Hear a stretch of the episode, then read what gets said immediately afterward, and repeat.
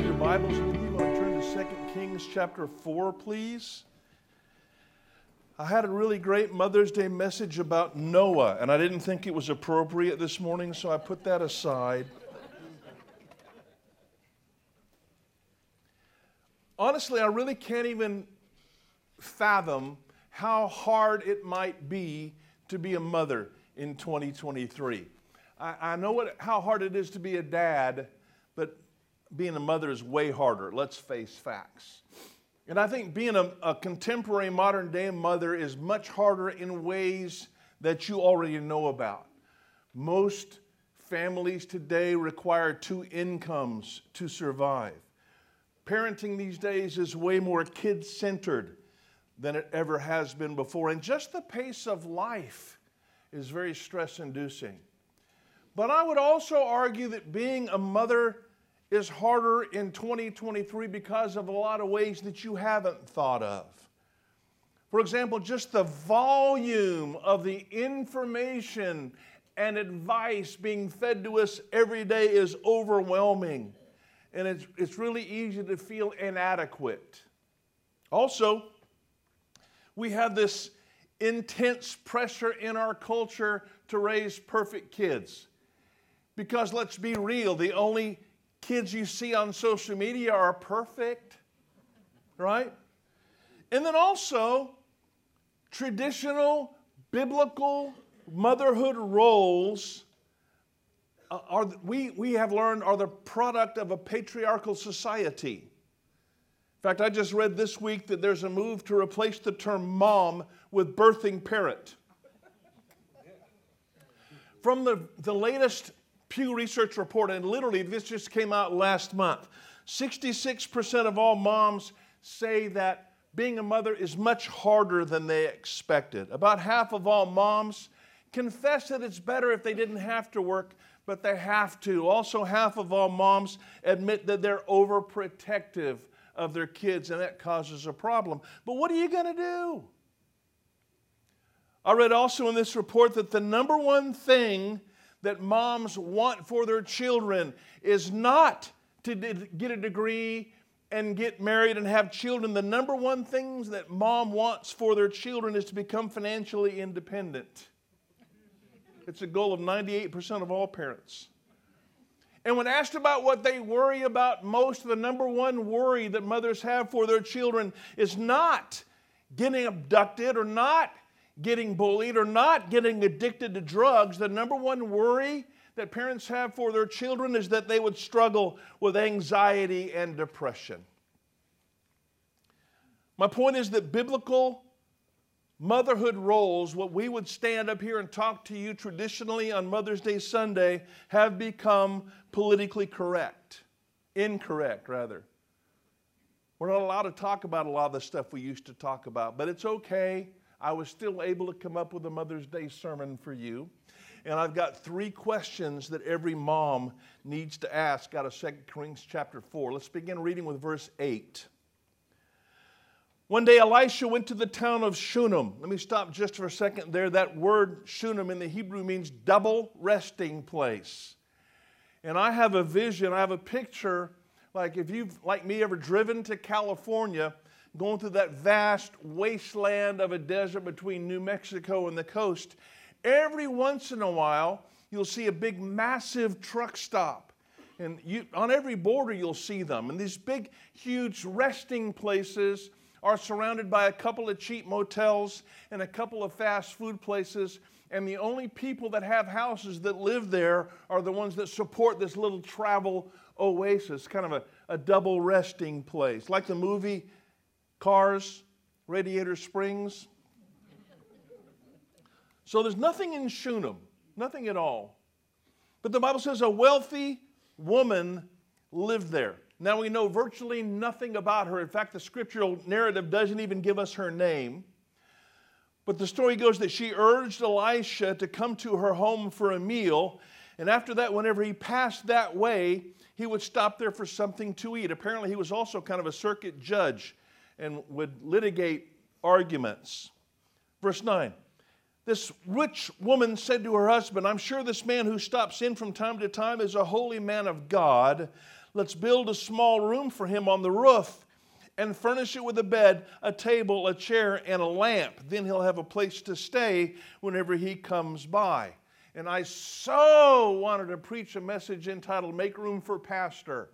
But this actually, this story is way more interesting. Elisha is moved by this lady's hospitality. And so he, says to his servant Gehazi, check with her and see if there's anything that we can do for her. See if there's anything she needs. So Elisha says, Listen, you've been so kind. I've got connections in powerful places. I've got friends in the palace. What can I do for you? And she says, I don't thank you, but I don't need your help. My family is also very well connected. So Elisha says to Gehazi, What could we do for her? And he says, Well, I know that her husband's very old and they don't have children. So Elisha invites her back and says, By this time next year, you'll be nursing a child. And this lady says, Don't, don't you toy with me, prophet. This is not a joking matter. Don't get my hopes up. But a year later, just like the prophet said, she had a baby. But they did not live happily ever after. Because as the story goes, as the boy is a little older, dad is out working in the field getting the harvest in, and the boy begins to complain of a terrible headache. And his dad says to a servant, Take the child to his mother and she holds him in her lap until the middle of the day when he dies. The Bible says that this woman took her little baby boy up to the room that she had made for Elisha and laid him out on the prophet's bed and then told her husband, I need a servant and I need a donkey. We're going to go see the prophet right now. This is chapter 4, verse 25.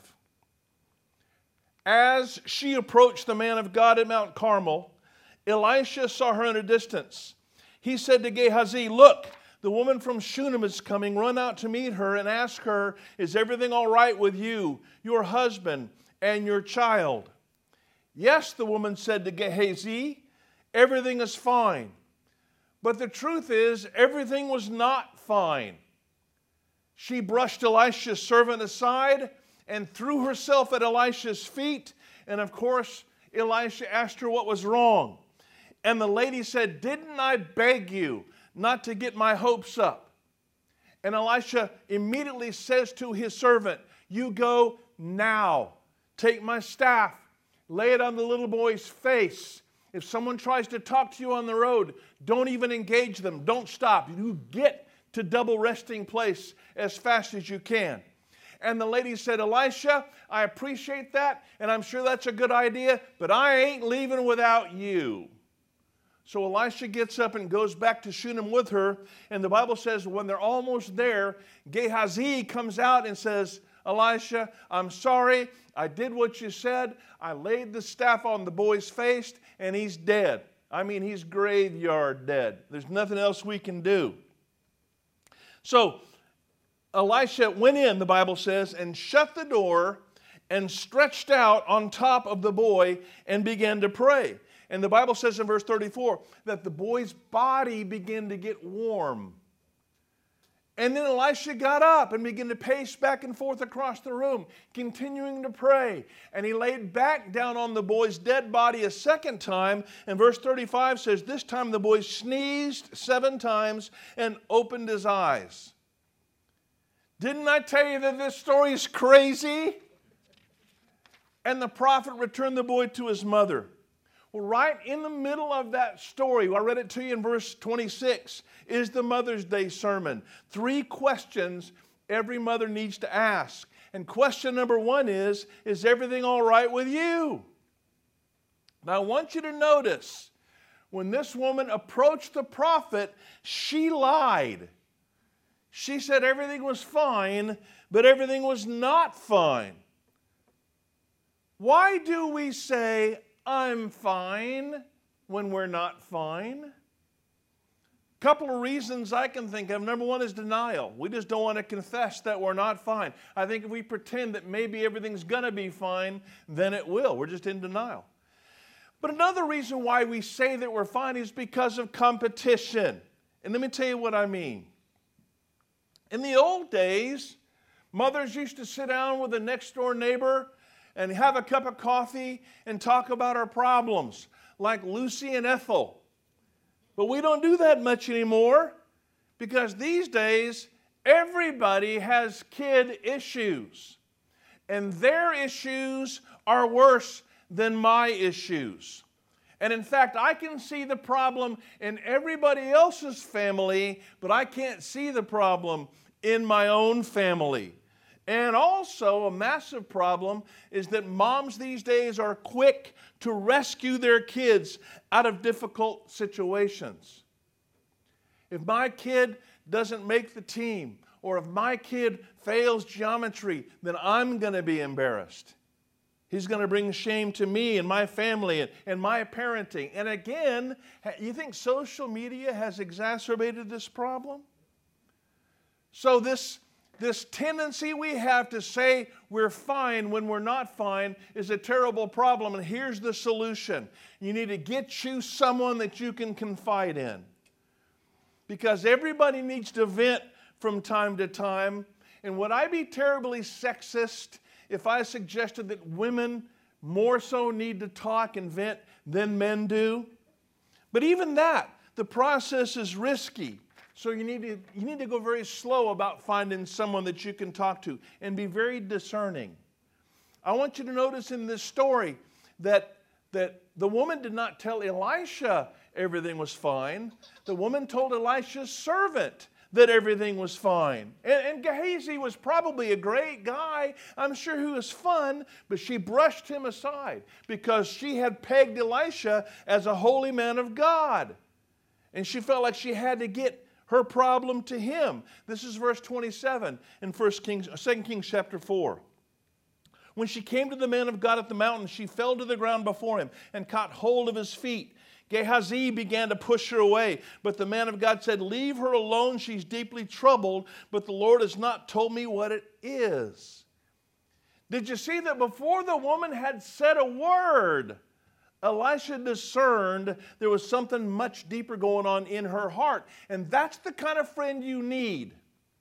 One that knows you so well, you don't even have to say a word, and they know you're in pain, and they know that you're struggling, and they want to help you. One more thing I want to show you before we move on. Ultimately, there is one correct answer to this question Is everything all right with you? And here's the correct answer it is all right with me because I am a Christ follower. Of course, everything is all right with me. Romans 8 says this Can anything ever separate us from Christ's love? Does it mean he no longer loves us if we have trouble or calamity or are persecuted or hungry or destitute or in danger or threatened with death?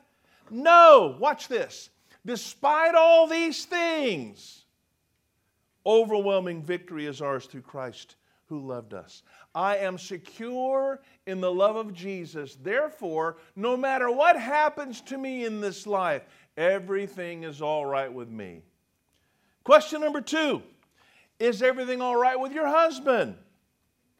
Okay, now for the next few moments in this part of our conversation, please, I'm going to ask you no raising hands, no pointing. Keep your elbows firmly at your sides. Thank you very much.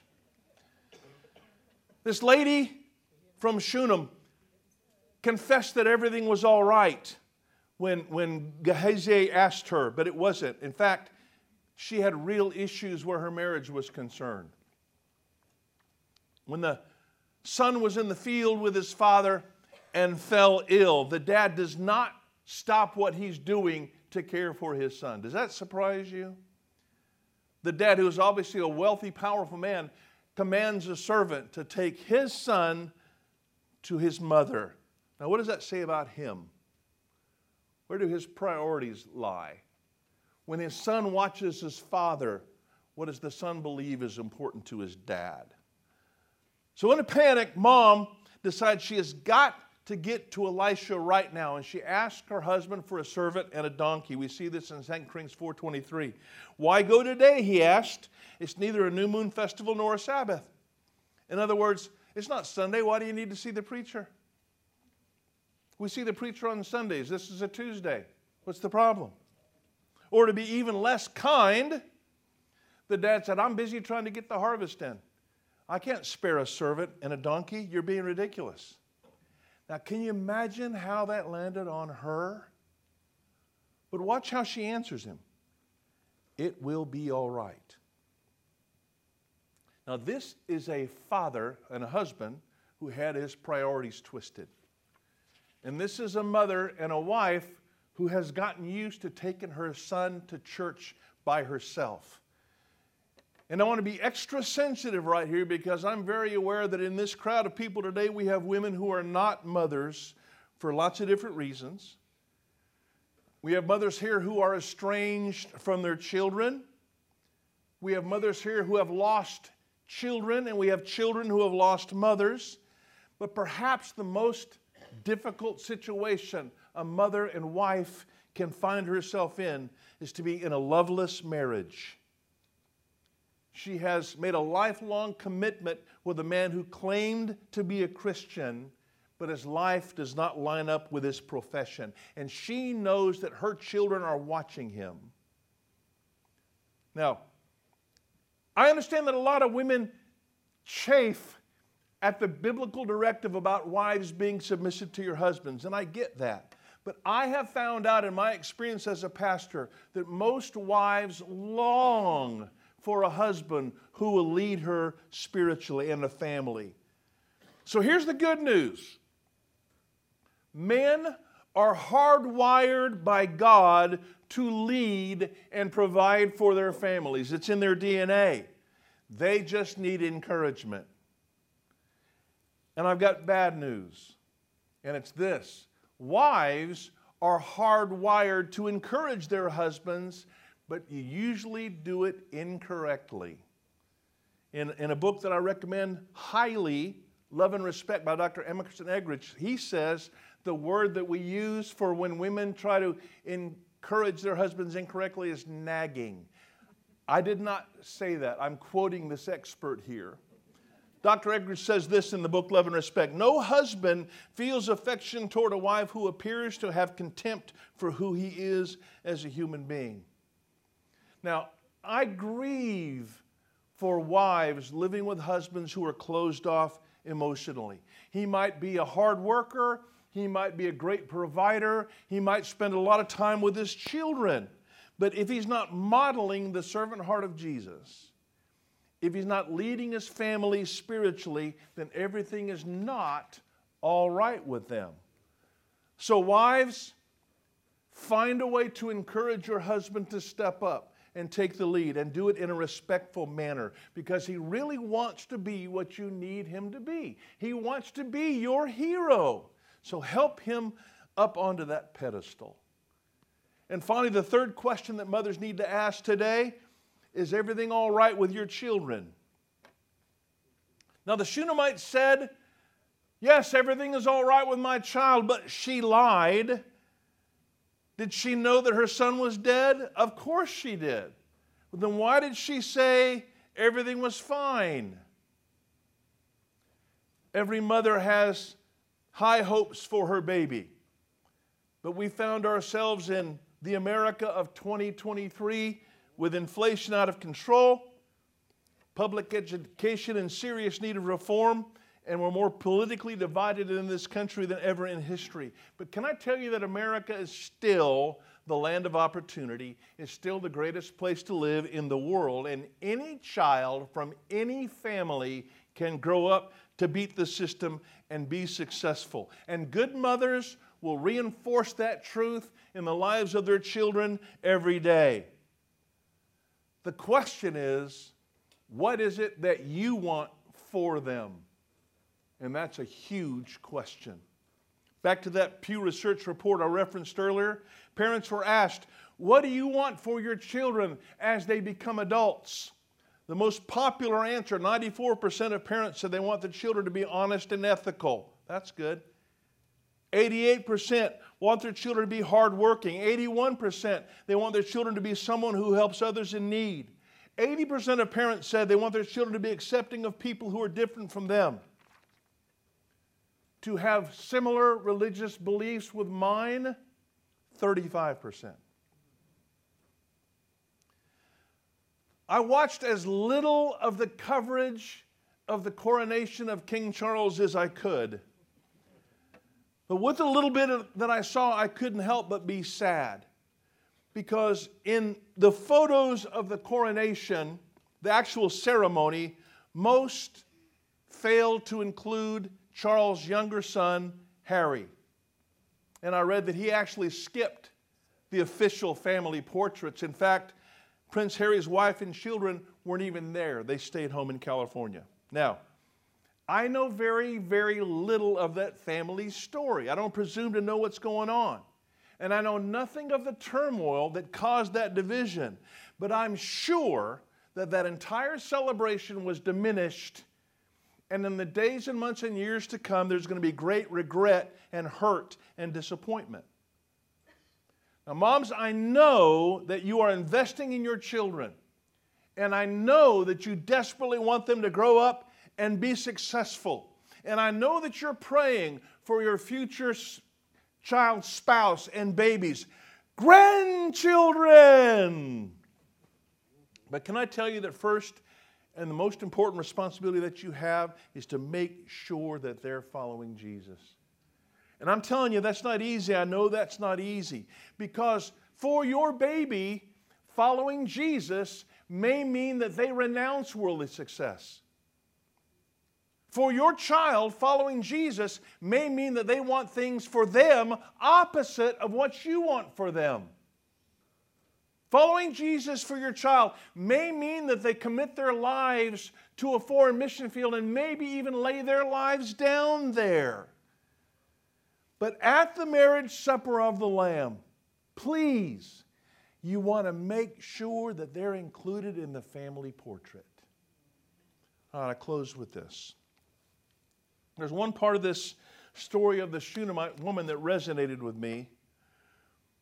I told you from the moment she died, she was determined to get to Elisha, and, and she, uh, she got the servant. She didn't, she didn't have clear direction at all. You, you can imagine the chaos in her mind and heart. She was just sure that Elisha would know what to do. So she asked her husband for a servant and a donkey, and she threw a th- few things together and saddled that donkey and told the servant, you just travel as fast as you can. Don't worry about me. I'll keep up. If I can't keep up, I'll whistle at you, but you just go and don't you wait for me. So she headed to Mount Carmel where she found Elisha. Now, Mount Carmel is over on the coast of the Mediterranean Sea, and I Googled it. Those are all ancient sites now, so we don't know for sure. But that trip that she took from Shunem to Mount Carmel was at least 15 miles. Now, I can't imagine how hard it was for a wealthy woman with servants to make a 15 mile cross country journey on a donkey, but I'm confident it was no Cadillac. And I'm also trying to imagine what kind of shape she was in when she got there. Tell a story that I've told you before. By the way, I can't wait for this merger to happen when I can recycle all my old stories again. This is going to be great. We were probably, I was like fifth or sixth grade, and my brothers and I, we had three boys, we all had horses. And we lived in, in a place called Vista, California, which is in the foothills in North San Diego County. So you could, from our house, you could look out on a clear day and see the ocean. There's about eight miles away. And right over the hill from our house was just desert, vast open desert. And so we, in the summertime, we rode everywhere. We would go find snakes and just play cowboy and have a great time. So, anyway, we're on the road. I think we're going fishing this day. It's summertime, it's hot, very hot. And we get maybe a mile from the house, and Roger, of course, Roger has one of those old canteens with the tin edges on it, and he's swinging that around from horseback, swinging it around on the strap, and he clumps himself in the head with his canteen, and there's a sudden explosion, a geyser of blood. And again, I'm probably 12 or 13 years old. Well, I immediately just wheeled my horse around and sprinted flat out back to the house. Pulled up in front of our house and reined up my horse, and I jumped off before it was even stopped, just like the Pony Express in the cowboy movies. And I remember that the front door was open, but the screen was closed, and I saw my mom in the house, and I yelled, Mom, Roger has knocked his head off. Or something like that. I'm not sure exactly. He poked his eye out or something. All I remember is that that screen door flew open and my mom took off running. So I'm kind of trotting behind her on my horse, shouting directions, and we finally got down to where Roger was, and it was really just a superficial wound. You know, he, head wounds bleed a lot. He cut himself over on the eyebrow, and uh, but blood was everywhere. But the, what I remember most about that, my mom couldn't walk for three weeks because she was barefooted and she had third degree burns on the bottom of her feet. Now, you think, why wouldn't she put on shoes before we left the house? Because mothers are driven by concern for their children. They think of nothing else. And when she heard that her baby had been hurt, even though it was a stupid thing that he did, that was her first concern. So here's my point Moms, we all know that your job is exceedingly difficult. And we all know that you've got a million voices telling you everything you ought to do and how to do it. But I'm telling you, if your child becomes president of the United States and misses heaven, you have failed as a mother. Now, I know it's their choice but God put you in their lives to help them. And can I tell you, you have way more influence than you realize.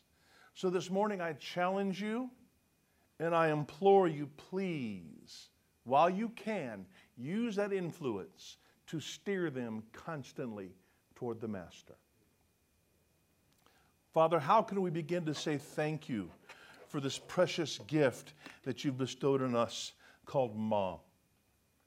When we think of the sacrifices that she's made and the effort that she's undertaken to care for us and nurture us and raise us and direct us, we can't begin to say thank you. And Father, I would suggest almost all of us can look back on times of difficulty and seasons when there was tension in that relationship, but there's always a day when we look back and we realize that mom was caring for us. Even when she made mistakes, we know that her heart was to care for us. So we begin by saying thank you. But Father, also I pray for moms here that still have a power of influence, still have a voice in their ear and the heart of that child. Would you please direct her by the Holy Spirit? And empower her with wisdom. She doesn't need compassion, she's got compassion aplenty. But Father, by the Holy Spirit, would you direct her toward what is good and away from what is bad? We are all susceptible to the voices we hear in this culture telling us what to do and how to do it. And most of them are wrong. And some of them are evil. So I just pray in Jesus' name for the moms in this place, Father, a hedge of protection around their minds and their thoughts. And where they have influence, Father, give them godly influence for their children. And let's raise a generation of kids that, that push back against the darkness of this society and pursue Jesus Christ for your glory.